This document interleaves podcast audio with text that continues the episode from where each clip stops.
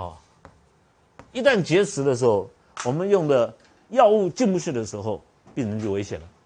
危险了哈。所以我们会去去找很热的药，希望这个好，这个把这个冰山这这个这个这个融化掉哈。我们会有一些热药，因为你看上条便到了厥阴好篇的时候，只要有热存在，病人就有机会回来的哈。除非你热用了热的药下去，比如说这个人的汗出不止又发热，你知道里面是冷的，因为它不断的下力，吃什么拉什么东西，是肚子一直排水，病人在虚脱的状态之下。那你用很大剂的药下去，叫他身体也不受啊，吐掉啊，或者是还是下力没有改变，而且你吃的药越多，流的汗越多，代表他已经不接受了啊，这就没有办法了。好，那三百六十三，伤寒五六日不结胸号，妇妇妇孺就是肚子软绵绵的，好脉虚又冷的不可下，此为亡血下之时。意思就是亡血家病人是贫血，病人有失血，比如说本来就是贫血的，还有呢。他刚出过车祸，或者是刚生完小孩，失血很多哦，大量出血了之后，他会有腹肚肚子是软的，但是脉是虚的，手脚是冰冷的。这种状态之下，你不可以攻下哦，一攻下的话，他会血会更好、哦，更丧失更多。所以失血的病人不要攻下，你只要看那个脸色就知道，有时候我们苍白、嘴唇都白的哈、哦，已经失血，绝对不要攻下，啊、哦，不要去攻他，一攻下，因为。血的来源就来自中医的观念，就来自食物。那已经贫血了，他肚子里面唯唯一还有一点食物在那边来支撑它，就你把它攻掉了，好，好，就这意思哈。三百六十四条，发热而厥，病人全身发热，但是手脚是冰冷的，好像那个这个厥阴症就是寒热，寒热好，手脚冰冷。七天一个礼拜呢，下利难治。下利代表阴很盛，阳不能固住它。阳像我们我上堂课我们也介绍过，流汗流不止，阳厥，因为要固表阳。刚刚那个汗流不止，好也是代表阳。所以我们人不动不会流汗，是因为我们阳在固表。小便失禁，小便不能控制了，大便失禁，都是危险的症状，都是阳脱的现象。所以说，如果一个人吊死，一吊到上面，你一看地下大小便出来，这个人死掉啊，哦，你就知道他死掉，但是你还是要救啊，啊，不然的话你就可以骂，对不对？哦，那这个那个大小便没有出来，可以救啊，阳还没有脱啊，像这种下痢的，好、啊、为难治，这个这个难治就是还是可以治，你不要不治哈、哦。好，那这是真寒假热的一种现象。好、哦，你看三百六十五条。这个脉触，触脉是跳跳跳跳，也停一下哈、哦。手脚觉手脚冰冷的，像这种情形呢，我们可以用灸的方式，好、哦、灸的方式来治它。知道手脚冰冷是胃气不够了嘛？好、哦，胃气不够了，好、哦、会有手脚逆冷的现象。那它什么其他都没有，也没有下力，什么都没有，就是脉比较快一点，跳跳停停，跳跳停停。这时候灸你灸灸中脘啊、关元，灸肠胃的穴道都可以灸。也就是说，即使你是厥阴症，但是你没有下痢，又没有恶心什么的，这可以灸好，只有手脚冰冷，好、哦，没什么关系。伤寒脉滑而厥者，里有热。滑脉出现的时候，好，你按上去，那滑脉速度流流流非常流畅。我们知道这里面是热，外面看起来是冷的，里面是真的是热的，所以这就是真热假寒。好、哦，寒到极限的时候，实际上里面是热的，热的产生的时候会看到寒症，好、哦。那我们前面也介绍过，这个热到极限的时候，好寒在骨髓，对不对？好，那这个有热的时候，我们会用到，你有热的时候用白虎汤。诸位，白虎汤出现的时候，你绝对不会 miss 掉 ，miss 掉。好，一般百分之九十九，这个白虎汤出现的时候，舌头都是干裂的，好干裂的。然后呢，你摸它的脉就比较大，好，然后那个那个，他说我怕冷，没关系，你摸他的手都很热，好。那小便都是比较黄，百分之一呢是，它里面是寒的，外面是热的。结果呢，你处方的时候呢，你你这个时候也可以用白虎，然后阴极，阴极哈，阴到极限会生，这个会生阳，阳会出来，所以寒极会生热，寒到冷到冷到一定的极限的时候，身体会产生热，就是阴阳那个太极图是。圆的、圆形的。热到极限的时候也会生寒，所以我在处方的时候给病人的时候，一看他那么胖，三百磅的体格，然后不断的喝冰水，哦，全身是燥热的，好、哦，但那站在那个冬天的时候，冬天的外面那个很冷，他穿件衬衫，外套都不用穿，还在喝冰水，然后一直在喊热。好了，我们白虎啊，看的是白虎对不对？五六七七五两六两七两八两九两十两十十四两还在还在热，越吃，然后我吃你的药越吃越热，火大了，把白虎拿掉改生附，为什么？因为它是热，我们用再热的药下去，热加热，热极会生寒，就生附子，第第一给他一副药，不要第二碗第三碗，第一碗一下去，他说天哪，冷死我了。那我们吃到生附是热，他吃到是冷的，哦，因为极限，所以这要你要突破那个中医那个观念。当你看到里面是你不知道，你以为里面是有寒，你不但用四逆汤、四逆汤下去的下去，他说我吃越吃越冷，吃了四逆汤还冷，你再加石膏那个那个生生硫磺下去还冷，好，这是冷衰了白虎汤，让它更冷，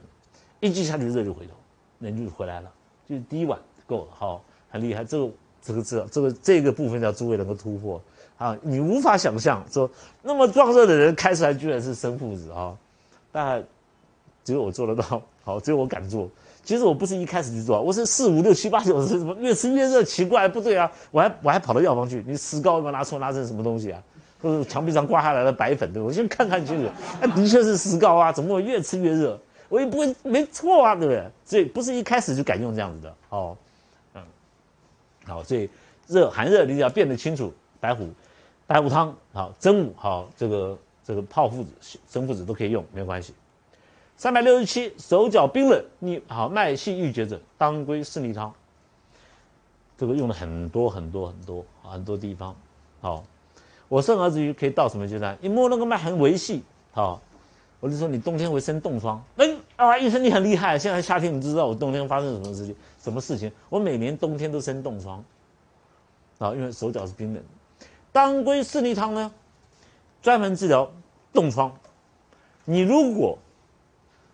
这个冬天的时候脚放了在雪地里面待太久了，就脚好那个烂掉了，指头烂掉，那个血流循血液循环不回来了，给西医搞就截肢嘛，把把脚砍砍掉。中药绝对处方，而且是唯一处方，这个当归四逆汤。当归四逆汤吃下去以后，哇，那个热力从脚身体里面一直偷偷到脚趾脚趾头尖去啊！好，那你说老师，那就冻疮在用，其他都不会用，你不要那么傻。糖尿病的病人呢，到后来要截肢，也是当归四逆汤症啊。我讲过，只要是截肢，你都要用到当归四逆汤。西医只要说这个人需要截肢，你就想到当归四逆汤。哦，这是专门在手脚冰冷的时候使用的。哦，当归四逆汤。这个当归四逆汤呢，是你看到了那么极限的厥阴篇，居然又回到桂枝汤、桂枝芍药、甘草，哦，大枣、生姜不见了，哦，生姜不用，好、哦，那里面呢是桂枝芍药是等量，好、哦，其他这是桂枝汤，把生姜拿掉，加上当归、细辛跟木通，通草就是木通，好、哦，当归、细辛和木通，这七味药呢，用八碗水去煮，煮成三碗哈、哦，然后。一天吃三次，三餐饭前各吃一次，当归四逆汤。好，那它这个处方很有意思，好，很有意思。它在当归四逆汤的时候，手脚逆冷的时候出现的现象的时候，这个我们知他张仲景这个知道这个病人血不够，血不够，好，所以他会加当归下去。桂枝汤还是一样哦，你看桂枝汤是一样，好，生姜把它拿掉。生姜呢，除了去胃里面的停水以外，胃里面如果没有水、没有停水、没有恶心，它生姜不用有它不用的道理。不用生姜的时候，它肠这个药一下去，因为里面有甘草、炙甘草跟红枣，它不担不会担心胃的肠胃的津液不够啊。它、哦、不用生姜的原因呢，因为生姜是怎么样，只是这个散胃里面的寒水，散里面胃里面的寒水，并没有。那个力量，第一个并没有力量把它发散到全身四肢末梢去，好。那第二个呢，我们的桂枝和芍药，你记不记得我们前面看，桂枝芍药这个对那个芍药甘草附子汤，好、哦，芍药甘草汤的时候，里面我们没有没有放桂枝，有没有也没有放生姜，光是芍药跟甘草。那个炙甘草呢，能够强到心脏，强它心脏的力量。好，那红枣呢，煮出来的精液黏大大的，就跟胃的肠胃的精液是一样的。好，好，那不用生姜，好，因为我们在救逆的时候，一般要用的话是用干姜，这里不用生姜，生姜我们不救逆啊、哦，不救逆的。好，那。细辛呢，它是能够生下焦的阳，好、哦，那通草呢是能够一点点通利肠子里面的宿便。如果说这个人有啊食物一些坏死的食物在里面的时候啊，放一点通草，所以当归四逆汤吃起来的时候，会病人会大便会多一次一两次，好、哦，每天的大便会多一两次，好、哦，好、哦，比平常呢就多一两次，好、哦，那因为里面里面有通草，那换句话说，你如果说已经有，好、哦，已经有下绿啊，我已经下绿了，通草就拿掉，木通就拿掉，啊，我已经有这个这个这个便秘了，呃，木通多加一点，好、哦，当归多加一点，当归除了补血以外，最主要还有人剂在里面，所以你如果大便很正常，今天你回家吃个当归四逆汤，吃了哦，嗯，大便就会排出来很多，因为什么？因为里面有当归跟木通。好，我们有当归跟木通。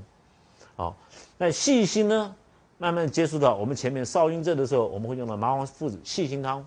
细辛汤就是生下焦的阳，好、哦，这个这个下焦的那个从肚子、小肠、关元这边的阳往上升，所以说细辛可以通那个里面寒的时候，像寒就像冰块一样有水在里面，细辛是很热的药，下去就可以把水哦这个化掉。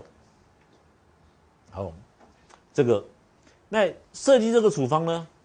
好、哦，就它不用生姜，好、哦，不用生姜，就是我刚刚讲的，它并没有恶心，并没有哦呕吐的现象。那张仲景在经方的时候，他在研究经方的时候，他他他经方他就知道经方的重点就是药简力专，有需要的时候再用，啊、哦，没有需要的时候就不用。所以这个处方后面呢有个当归好四逆汤加吴茱萸生姜汤，有没有？因为病人有，如果是有当归四逆汤症，手脚是冰冷的，同时有化脓啊、啊脓疡的现象，我们当归四逆汤加病人有恶心呕吐，我们要把吴茱萸跟生姜再加回去。好、哦，那临床上我们在做当归四逆汤的时候，主要的症状我就刚跟诸位讲过，好、哦、就是好、哦、那个血虚，那、呃、就是那个造成血虚，好、哦、还有寒冷造成手脚有冻疮的现象，还有呢女人白带也很好用啊、哦，你还说哦老师我白带很多。好、哦，因为脚是冰的冷的，脚是冰的啊，当归四逆汤。好、哦，那临床上的时候，这个对胃也很好，好、哦、对胃慢性的胃病都很好。如果你遇到慢性的胃病，然后吃那个又会恶心呕吐的时候，啊、哦，就是后面的吴茱萸生姜汤。好、哦，还有呢，临床上我们可以看到，病人散气的时候也可以用，为什么？就因为细辛，细辛在里面，细辛能够化它的。里寒，如果散气的时候，好那个那个肠子下坠，我们一般都喜欢用生麻，生麻呢能够升提升提这个凉气哈、哦，能够升提，好升提阳气，啊生麻，好升提阳气用。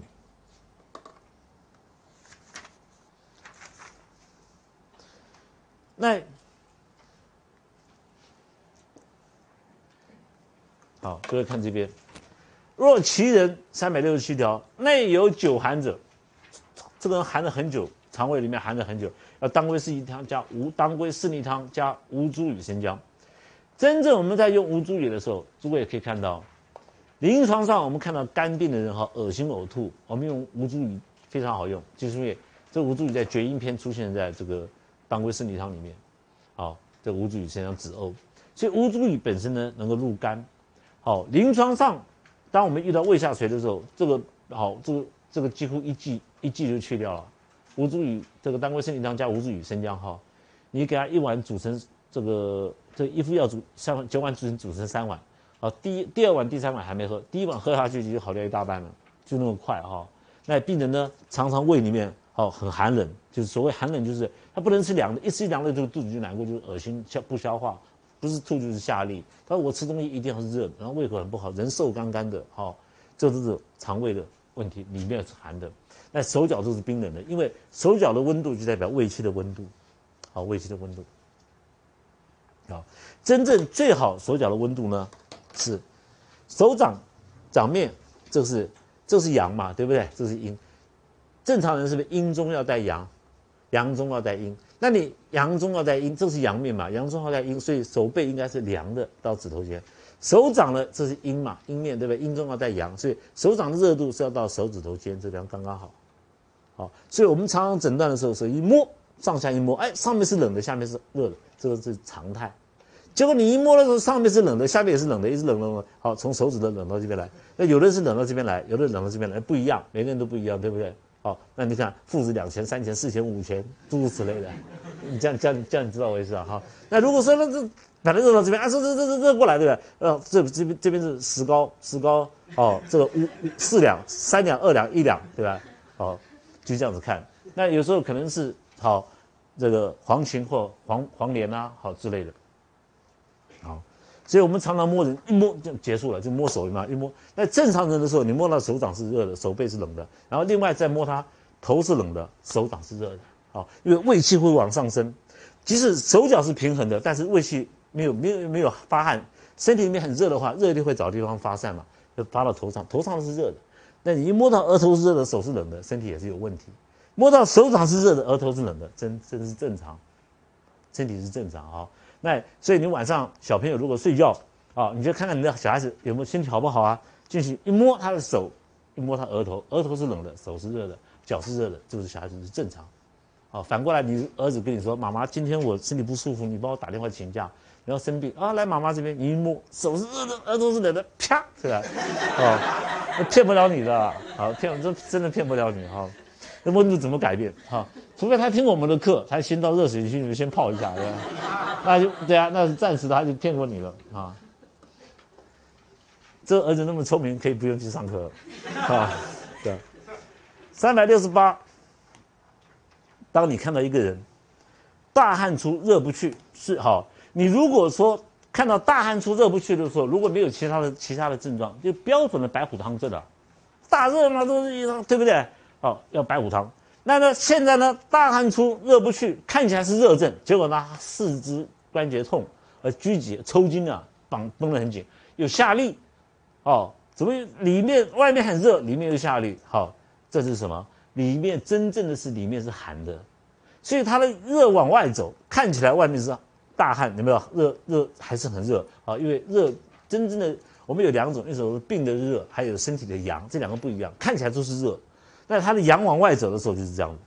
病往外走也是这样的，看起来很像，实际上阳要往外走，造成手脚冰冷，好、哦，又变成下痢，所以又流汗嘛，又下痢，病人的阳一直往外走，津液一直在伤，好、哦，要赶快下手，四逆汤。所以四逆汤下去的时候，赶快把里阳撞回来，好、哦，里阳撞回来。所以四逆汤很简单，很简单。那为什么当初叫四逆？就是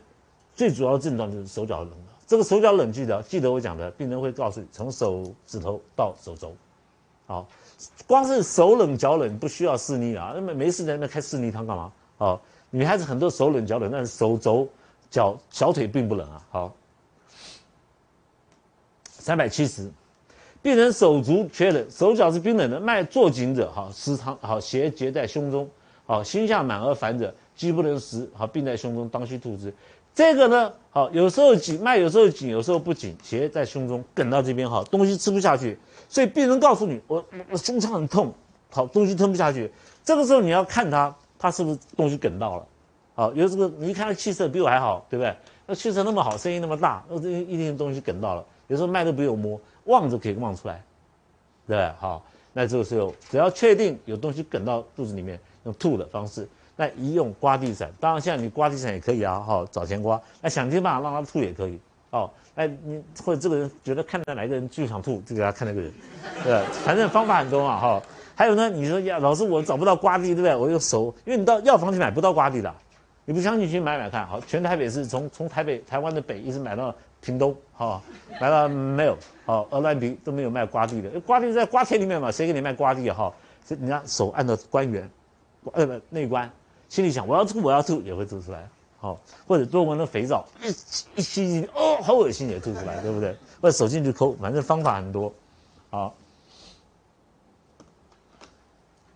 这个地方呢，伤寒，手脚逆而心，手脚冰冷而好，里面是寒，手里体寒，心下悸者，宜先治水。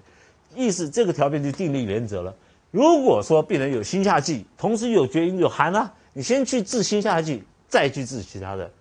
其实这个心下悸呢，胃下胃心的下方悸不是茯苓甘草，应该是桂枝甘草，哦，脐下肚脐以下动悸才是茯苓甘草，哦，所以我是以前的，我们以后盖房子啊，千万不要盖门槛，那门槛不好哦，常常条变弄错啊。哦，所以记得哈，心下动悸的时候是桂枝甘草汤，肚脐脐下悸的时候是茯苓甘草汤。如果说你没有把这个心下的悸那个水排掉，对不对？好，你要治它的寒缺，好，结果呢，水这这个会造成这个水呢寒水呢跑到胃里面去，所以先要把水排掉，再去治它的厥逆，好，四逆汤之类的东西，好，先把它。好，动悸的现象排掉，因为动悸并不是在胃里面，而是在周围，好，这个在周围，好，在外外侧。所以你如果说用四逆汤去治那个冷嘛、恶寒、厥逆的时候，手脚冰冷，就四逆汤是干姜是温中的，直到到胃的里面去，胃的外面好上方呢没有办法到里面去。好，三百七十二页，伤寒呢，好，六七天以后呢，大夏后，照理说伤，如果是按照太阳表症。的伤寒大夏是不是结胸，对不对？现在呢不是，寸脉沉而迟，手脚冰冷，下部脉不治，好，此脉摸不到，喉咙咽喉不利。我一直在跟诸位说，咽喉咽喉咽喉，从少阴症以后就出了很多咽喉的问题，所以阴症常常看到咽喉的问题哦。当然我们单单纯少阴症里面看到喉咙化化脓啊，啊生疮啊，化脓啊，我们可以有。好，这个半夏、桂枝、甘草，好，这种类似这种东西。那厥阴篇也是会看到咽喉不利，好，如果手手下部脉没有，里面的里寒很好，好，这个时候咽喉不利，唾脓血、泻痢不止者为难治。这个我们有几种情形，一种肝病的人呢会吐血出来，好，还有呢胃癌的病人也会吐血。如果说胃里面寒了，吐血出来，好，病人呢最好治是吐血。如果说病人不吐血，反而是不好治。所以即使是我们看到是胃癌，那里面的辩证很多，不见得一定是好同样的处方。临床上看的时候，如果是病人半夜吐血吐出来，好，这个这个这个治起来的时候，我们金金匮里面黄土汤。是针对那个治的，这个麻黄生麻汤呢，是对肝脏好肝病的吐血的时候使用的啊一个汤剂。那麻黄生麻汤呢，是寒热并用的一个方剂。有的经方家怀疑这个麻黄生麻汤这个条片哈，这个条片本来不应该在这里的，啊，都不晓得哪一个朝代哪个家伙把它放到这里来，哦，这个是所以很年年久以后很多东西会失真啊，因为它前后比较有点不不。好，不连贯，好，那这个部分呢，唯一连贯的部分呢，就是麻黄生麻汤里面的处方呢是寒热并结的处方。我们一般来说开处方出去，在治疗厥阴症的时候，都会寒和热要并用在一起，好，寒要并用在一起，好，那这个里面有寒有热，好，诸位看看，这个你看哈，它这个单位又不一样，所以这是让人家怀疑说不是。那个原仲景的原方，因为一两一分有没有什么是吧？几分几分哈，又是不是一个朝代的处方，所以有人怀疑说它不是原方里面没有这个东西，我也我也相信那个人讲的话啊，只是因为《伤寒杂病论》里面有啊，我们就我就把它拿出来，放到这边给大家看。那你就大家注意看哈，麻黄好像我们里面有知母有石膏，老师这个有知母又有石膏，是这个是。寒凉的药，好，那麻黄又是阳药，好，那那个那个这个这个干姜呢，又是这个热那么热的药，这个怎么会放在一起的？这就是寒热药并用。一般来说，经方哈，它不会有那么多的方处方在那个那个药在同一个方剂里面，好，它现在同一个方剂里面开那么多，你看十四味药，好，用水一斗，先煮麻黄一样，好，那这个部部分呢就比较像那个经方的元方，但这个这个几分几两哈比较不太像。好，那这个麻黄参麻汤呢，就是我刚刚讲过，当有吐脓血的时候使用，但是比较接近于哦这个肝脏，肝脏好、哦，这个生麻我们常常在使用在脱肛、散气，哦，这个肠子下坠，好、哦，这个中气不足的时候往下陷，好、哦，我们常常用生麻来升提它的阳气，好、哦，升提它的阳气。那这个微微蕤啊、哦，这个古名这个名，它又叫做现在中药房呢都叫做玉竹，好、哦，好、哦，通名呢叫玉竹，这个是专门治疗喉咙咽喉不利的时候，喉咙发炎的时候，哦，使用的这个玉竹，好、哦，这就是玉竹，好、哦，那这个知母、黄芩、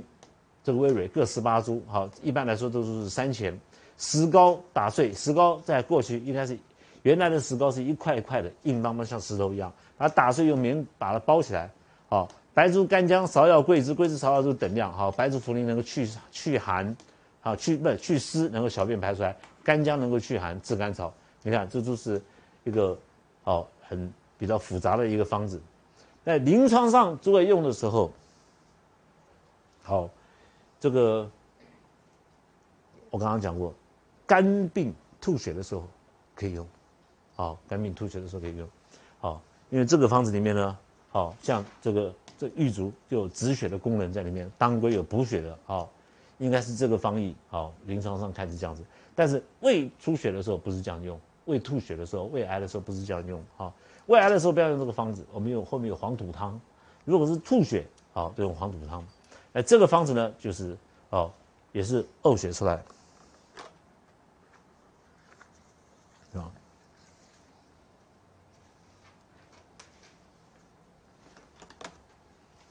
好，诸位看这个，好，三百七十三条，伤寒，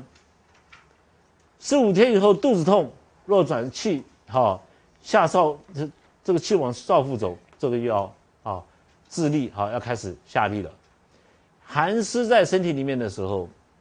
好、哦，就是肚子痛，肚寒湿会痛的哦，肚子会痛的，好、哦，如果你这个等没有把它去寒去湿的药加在里面的时候。这会到少腹，这就开始要下力的现象。这个条件只是这样子。好，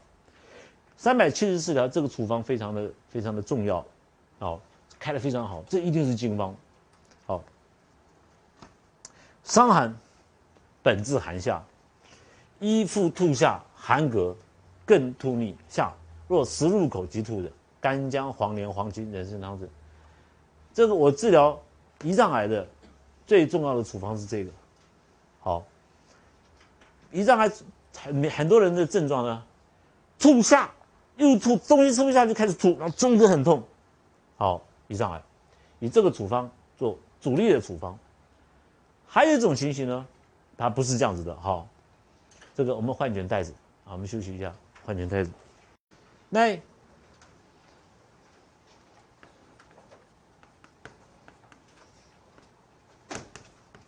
临床上看的时候。胰脏癌呢，很多人就是吃了吐，好，寒膈，寒膈在中间，吃东西一下去就吐出来，这是不是？干姜、黄连、黄芩、人参汤，诸位看好，干姜是热药，黄芩、黄连是寒凉的药，中间补个人参，就四味药在里面。干姜的温中，黄芩、黄连去热，好人参，因为它吐下肠胃津液伤到，